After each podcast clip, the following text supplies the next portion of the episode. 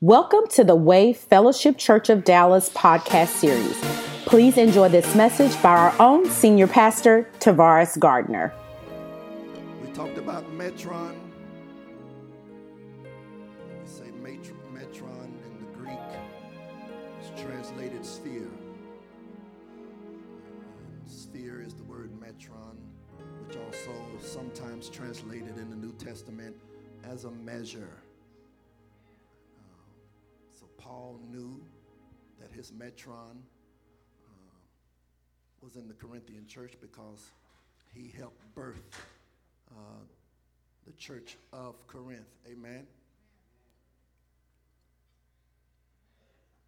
Everybody say, uh, and also Paul's specific metron, his specific sphere of influence was with the Gentiles. Everybody say the Gentiles.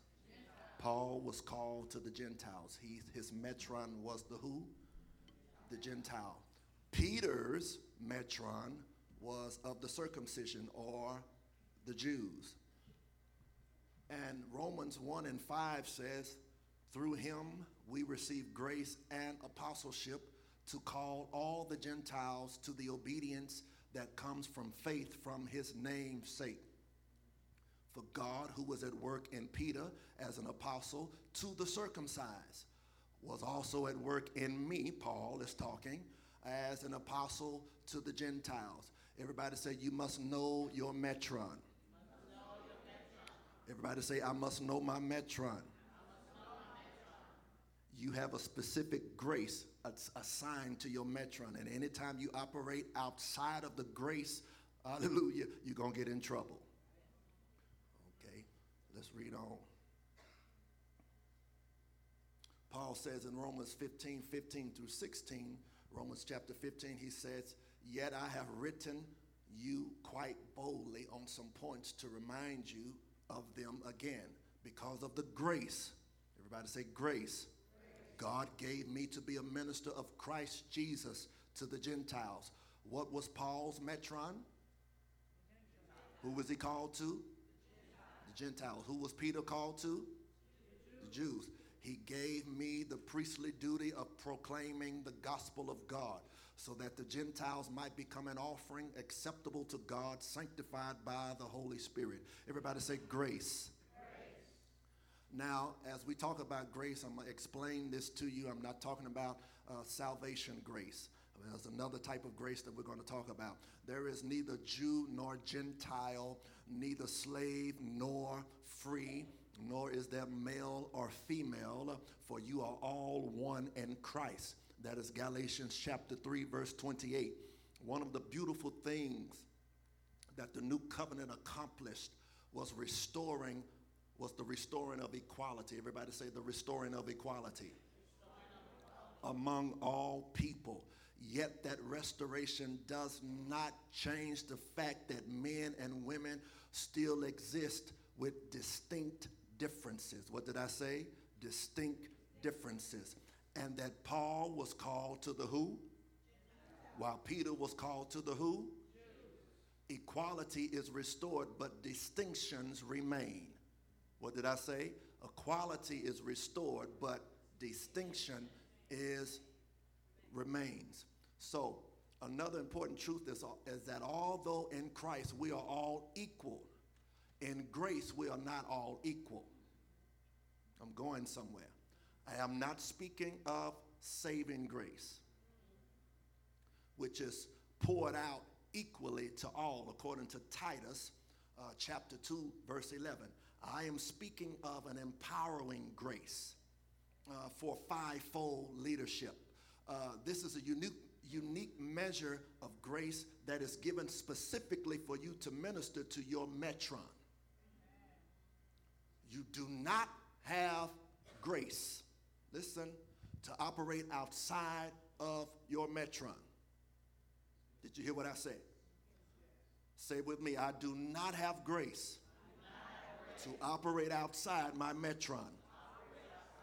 For example, for example, for example, for example, let's go to the book of Luke, chapter uh, 6, verses 12 through 13. Luke, chapter 6, verse 12 through 13. Luke chapter 6, verse 12 through 13. When you have it, say amen. Luke chapter 6, verses 12 through 13. I'm going to read it. On uh, one of those days, Jesus went out, help me to preach, uh, help me to teach, out to a mountainside to pray. What did Jesus do? He went out to a mountainside to do what? And spent the night praying to who? God. When morning came, he called his disciples to him and chose 12 of them. Which seems to me there might have been more than 12 at that time. Y'all know that was more than 12.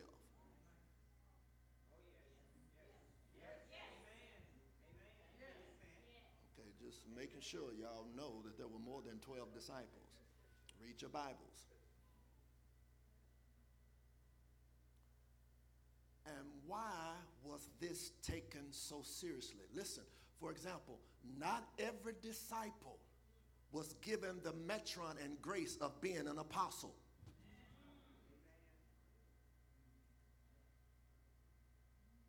Jesus spent an entire night in prayer, seeking God before he put apostolic grace on 12 individuals.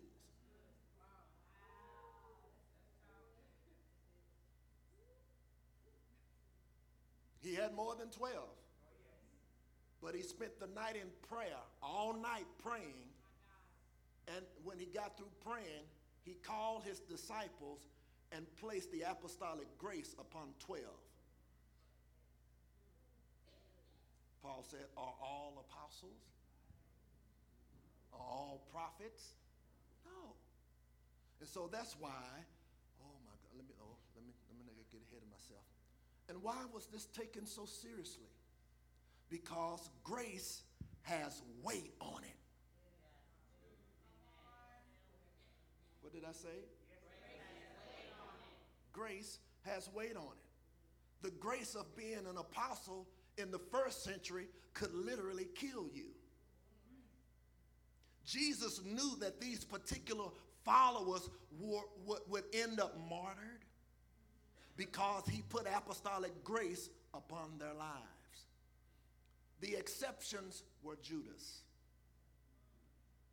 who still died by suicide, did he not? And John, who tradition tells us that was unable to be martyred. The impartation of fivefold grace for leadership is deadly important. It should be taken seriously. Those of you that want to jump in leadership, those of you that want titles, if you do not have the grace of God for a particular title, it will kill you.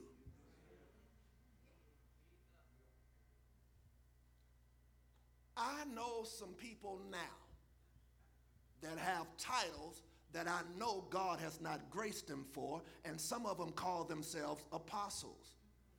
And I see a lot of sickness upon some of these apostles, so called apostles, because they don't have the grace for it.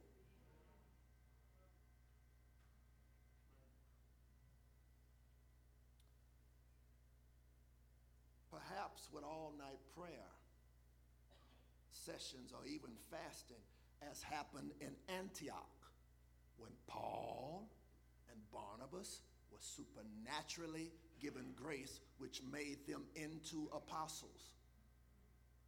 Acts chapter 13, let's read it. Acts 13, 2 and 3. Acts chapter 13, verses 2 and 3. We're talking about metron, but up on the also next to metron, we're talking about grace. There is a grace for your metron. All right? while they were worshiping, Acts 13, 2 and 3. While they were worshiping the Lord and fasting, the Holy Spirit said, Who said it? Holy Spirit. Said, Set apart for me Barnabas and Saul. Now, there were prophets and teachers in this church. Read your Bibles. There were prophets and teachers in this church. The Holy Spirit said, I want you to separate from me who? Paul and Barnabas and make them apostles. Here we go. So after they had set them set apart from me Barnabas and Saul for the work for which I have called them. So after they had fasted and prayed, they placed their hands on them and sent them off. After Paul and Barnabas were launched as apostles, they were also very serious about placing grace upon others.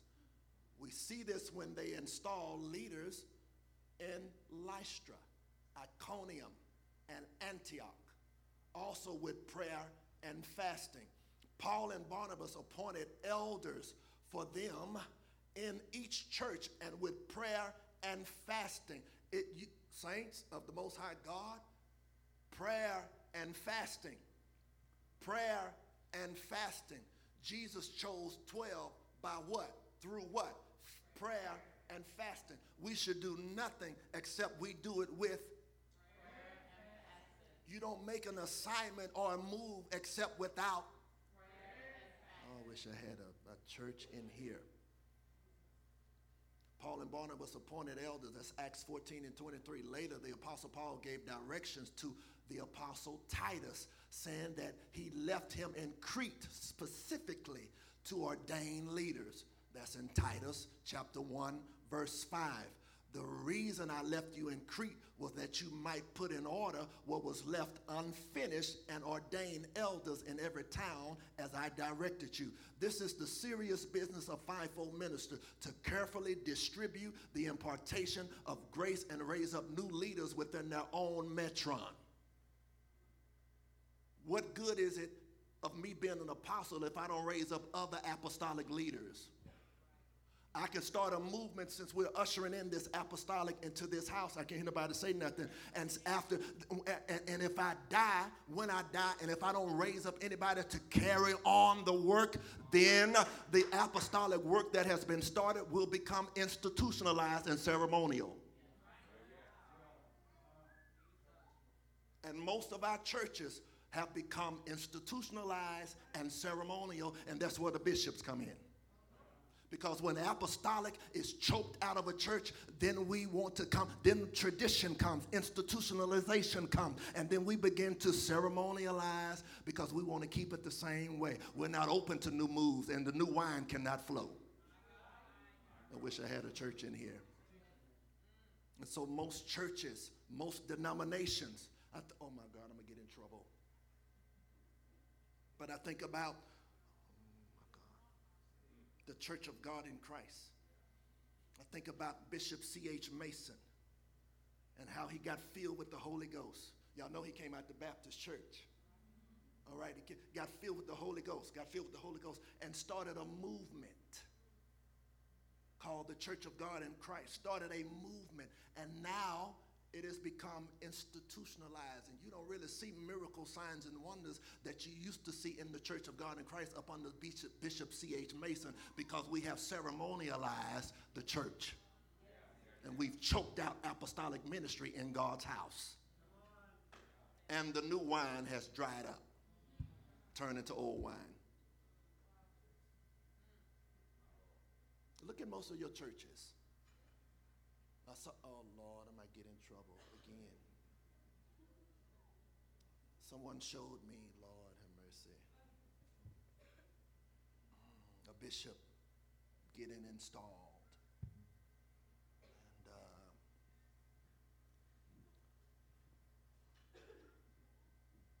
the ceremony is quite, um,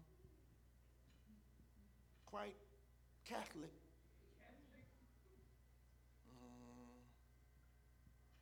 I told you the regalia for being a bishop can cost uh, maybe 15 grand and up.